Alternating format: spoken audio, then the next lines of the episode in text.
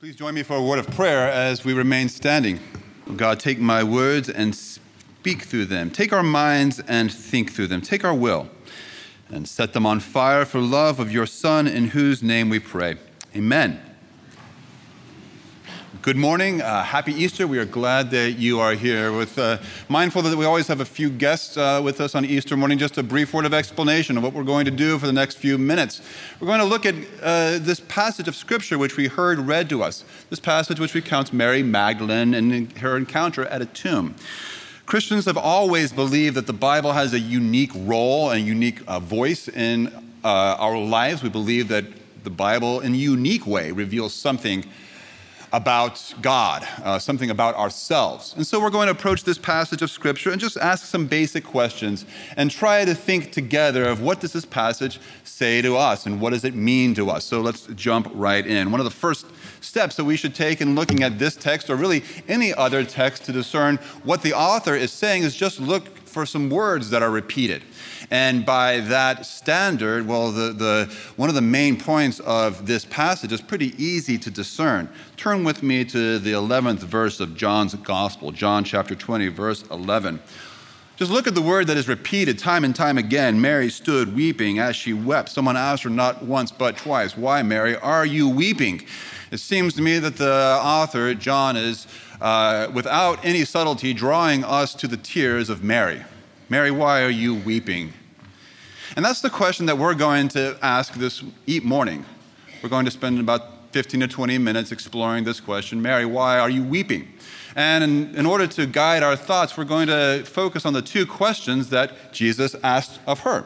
And those two questions, if you see in your text, verse 15, Jesus asks, Woman, why are you weeping? And then, secondly, whom are you seeking? You know, Jesus asked over 300 questions in the Gospels. It's strange to think that someone who knew everything asked so many questions, over 300 questions. And here are two questions that he asked. The first, why are you crying? What's wrong? Why are you sad? The second question is that the first question addresses the problem. What's wrong? The second question addresses, or at least hints at, the solution. What will make it better? Whom are you seeking? So, those are the two questions that we're going to Consider together why are you sad, Mary? And what will make you happy? What will make it better?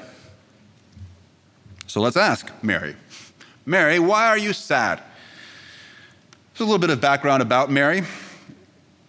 Mary, uh, well, there are a number of Marys in the Bible, actually. There's probably four or five Marys. Jesus' mother was named Mary, so sometimes it's hard to keep the different Marys straight.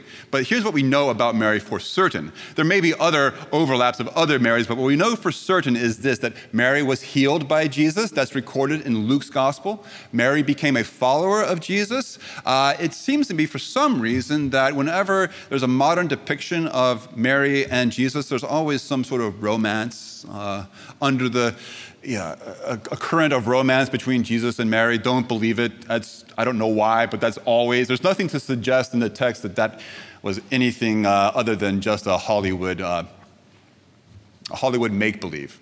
She was a devoted follower of Jesus. And it appears to be that she was especially devoted to, to Jesus. And I say especially devoted for two reasons. Number one, she was the last, one of the last at the, at the cross.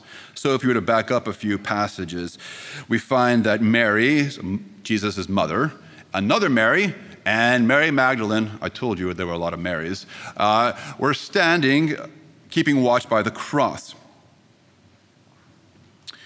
While almost everyone else had fled, still Mary Magdalene remains. And her devotion is again evidence proven by our story this morning. Last at the cross, first at the grave first at the grave on Sunday morning. Now, just a little bit of background Jesus died on a Friday evening.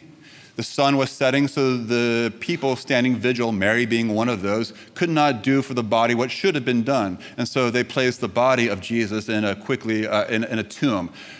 Saturday being a day of rest, nothing was done. And then Sunday morning, today, Mary and a cohort of others were the first to the grave to do what should have been done on Friday on Friday evening. And now, in addition to the horrors that she just witnessed, and the crucifixion was just a horror, uh, in addition to the horror that she has just witnessed, uh, she encounters an added insult to injury, and that is she can't even find the body. So let's ask the question again Mary, why are you weeping? Well, two reasons why Mary is weeping. First, uh, she saw the stark finality of death, she saw Jesus die. Uh, she saw that stark transition that occurs in even the most peaceful of passing when the pulse stops, breath stops, and everything that made that person who they are ceases to be. That happens in every passing, regardless of how peaceful, and Jesus' departure was anything but peaceful. She is weeping because she saw the finality of death. And now she is confronted by his absence. And I don't simply mean the absence of the body, I mean the absence that would be present even if the body were present. As she looks in that empty tomb, she weeps because she encounters a hole, an empty space which a few days ahead, a few days previously, had been filled by a person, and that hole will never be filled again. As she is weeping, for the same reason that you and I, or anyone who has ever stood where Mary stands, will weep. We will weep because of the finality of death and the presence of an absence, the presence of a hole that had been filled, yet will never be filled again, at least not in the same way. That is why Mary is weeping. That is why we all weep when we stand where Mary stood. A scholar named Derek Kidner asked this question. He said, If every card I play will eventually be trumped, why do I even play the game? That's not a political reference. He's referring to the game of bridge, in which the highest card of any hand may be beaten by the lowest card of a special suit or what's called a trump suit. And so if every relationship I have ends here, if every it's all going to be trumped. Why do I even play the game? Unless you have the good fortune, like the couple that uh, is depicted in the uh, movie The Notebook. Gentlemen, Notebook? No? watch the movie The Notebook with your wives. My wife made me watch it. And it's a very touching movie in which uh, husband and wife die together, hand in hand, and they sail off into the sunset like Canadian geese. Unless that is your good fortune, then this is your reality. One saying goodbye to another. Every relationship, every friendship, every marriage, every paternal relationship ends here, one saying goodbye to another. So, again, to quote that scholar, if this is how it all ends, why even play the game? Uh, there's a scene from the notebook to the Men in Black. Men in Black? Yeah. Men in Black, there's this uh, old, weather beaten cop, Tommy, played by Tommy Lee Jones. And there's this uh, cocky rookie named Will Smith. And uh, Tommy Lee Jones' character is looking at, uh, forlornly at a picture uh, apparently someone that he had loved and lost. And Will Smith looks to, uh, Will Smith's character places his arm around Tommy Lee Jones and says something, some platitude like, well, better to have loved and lost than never to have loved at all. And Tommy Lee Jones' character turns to Will Smith and says, just try it. try loving and losing. And so that's why Mary cries, because she's tried it. She's experienced it. She's loved and she is lost. And that's why she cries, and that's why anybody cries when they stand by a grave, because of the finality of death and because the presence of an absence. Second question Whom are you looking for? Or, as I've expanded that question, what will make it better? Mary, you're crying now, but what will make you stop crying? What will dry your tears? You're sad now, what will make you happy? Now, of those 300 questions I referenced that Jesus made, some of them are very obvious. Some of them are simple questions with obvious answers. For instance, Jesus asks a blind man, What do you, what do you want from me? He asks a sick man, Do you want to be well? And here, Jesus asks a seemingly very obvious question to a woman grieving at a gravesite What do you want from me? A simple question with a, or what, do you, what will make you happy? A simple question with a fairly obvious answer. If we could speculate, what would Mary say? What would you say? What will make me happy is if we could back up the clock 36 hours if the ordeal that I just saw, I never saw, of what he endured, he never endured, what would make me happy if the absence that I now feel was once again restored by the presence of the one I lost? That is what would make me happy. An obvious answer to a simple question. But let's assume that Jesus did not ask simple questions with obvious answers for the sake of a rhetorical question. Let's assume that he asked the sick man if he wanted to be well for a reason. Let's assume that he asked the grieving woman what would it take to feel better for a reason. And I think if you scratch a little bit at the surface of that hypothetical answer, scratch a little bit deeper, and you will find that Mary's hypothetical answer to the question of what will make it better is woefully inadequate. What will make it better? To have what I lost restored. No, it won't. It will not. You see, there's actually another Bible story in which someone had a loss and their loss was restored. It's the story of Lazarus. It occurs a few chapters earlier in John chapter 10. And in the story of Lazarus, there is a grieving woman named Mary, not this Mary, different Mary. And this grieving woman has lost her brother. Jesus hears about the grieving woman and goes to the tomb. And at the tomb, Jesus calls to Lazarus, Lazarus, come out. And Lazarus does come out. And Mary, who was crying, is now happy again. Yay. Listen to the story of Lazarus from the perspective of this poem, though. Your battered ship at anchor lay, seemingly safe in the dark bay. Lazarus is at rest, seemingly safe in the dark bay. But a ripple stirs, so you obediently put out a second time into sea. Well knowing that your death in vain died once, now you must do it all again. Poor Lazarus. Poor Mary poor Martha. Great Lazarus is back, but what you endured, you will endure again. And the tears you shed, you will only have to shed again. The death that died, died in vain. And now you have to do the whole thing over again. The restoration of Lazarus, the restoration of what was lost, does not restore happiness or in any permanent way, it just delays sadness. Every parent of every sick child does not simply want their sick child to be well. We want our sick child to be well and never to be sick again. Mary, again, what will make it better? What will replace your sadness with happiness? What Mary wants, what you and I want, what we all uh, will want when we stand where Mary stood is something that you've never experienced, something that defies logic. We want uh, uh, something, we want not just the restoration of what we lost, we want what was lost restored to us, never to be lost again.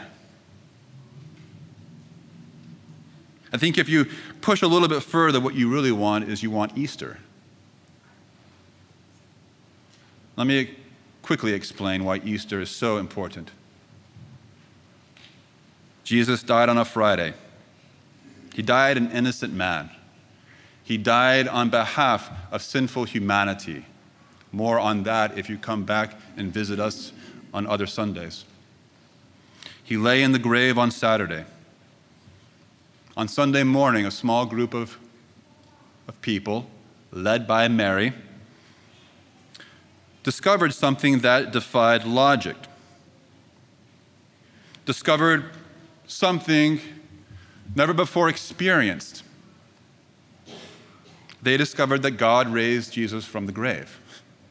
Not as a ghost, but as a person flesh and blood with scars in his hand from the ordeal that he had just endured, but not just back as he was. A new life, a resurrected life, never to be, never to die again, never to be touched by sin or sorrow, or never to, never to die again, a new type of life. That is what happened on Easter morning. The door that had been shut, the tomb, was opened. Great, you may think. Good for him. What does that have to do with me? Good question. I'm glad that you asked. Other passages of the Bible say that the death that Jesus died, he died for me. Now, the life that he lives, he lives for me. And one day, the Bible tells us that Christ will return. And when he does, all things will be restored to him and in some way that baffles the imagination, we who call on his name will be like he is a new life, a resurrected life, a life never to be touched by sin, sorrow, or death anymore. Philip Yancey, the author, writes Because of Easter, I can hope that the tears I shed, the pain I endure, the heartache of loss over friends and loved ones, all these will become memories just like Jesus' scars. Now, scars never completely go away, but scars don't hurt anymore. We will have recreated bodies, a recreated heaven and earth. We will have an Easter start. Jesus cracked a seal on the lid that had never been broken, and in doing so, paved the way for you and me to experience the same. That is why Easter matters. Doesn't that sound good? Isn't that what you really want when you stand where Mary stood, not just to have the lost thing restored, but to have the lost restored, never to be taken away? It also sounds a little bit like a fairy tale. It sounds like a, a hunger that will never be satisfied.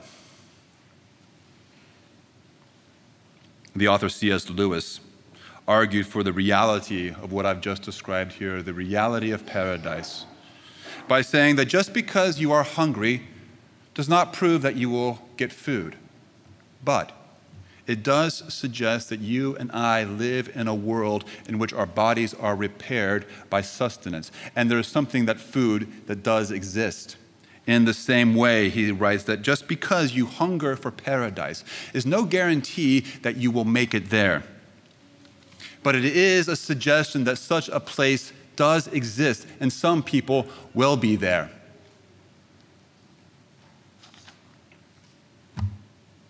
Let me draw our thoughts to a conclusion. The weeping of Mary. All of us at some point in time will stand where Mary stood, weeping by a grave. And I do not mean to be dramatic or stark or sober on an Easter morning, but it is a reality of life. And all of us will have a good answer to the first question why are you crying? Every one of us can answer that question, hands down. But the second question what will make it better? What will make you happy? What will replace your tears with joy? I want you to know that there is a good answer to that question. It's not an answer that immediately takes all tears away like the wave of a magic wand. It's not an answer that suggests that tears are inappropriate for those who trust in Christ. But there is an answer. Mary, let's ask it again, one last time. Mary, friends, what will make it better? What will turn sadness into joy? What will replace dry tears and dry them forever? That's a question that you and I will face, and this passage provides a good answer. And this is the answer the resurrection of Jesus Christ from the grave on Easter morning, and his defeat of death, and the resurrection to life that he secured for all who, in faith, look to him.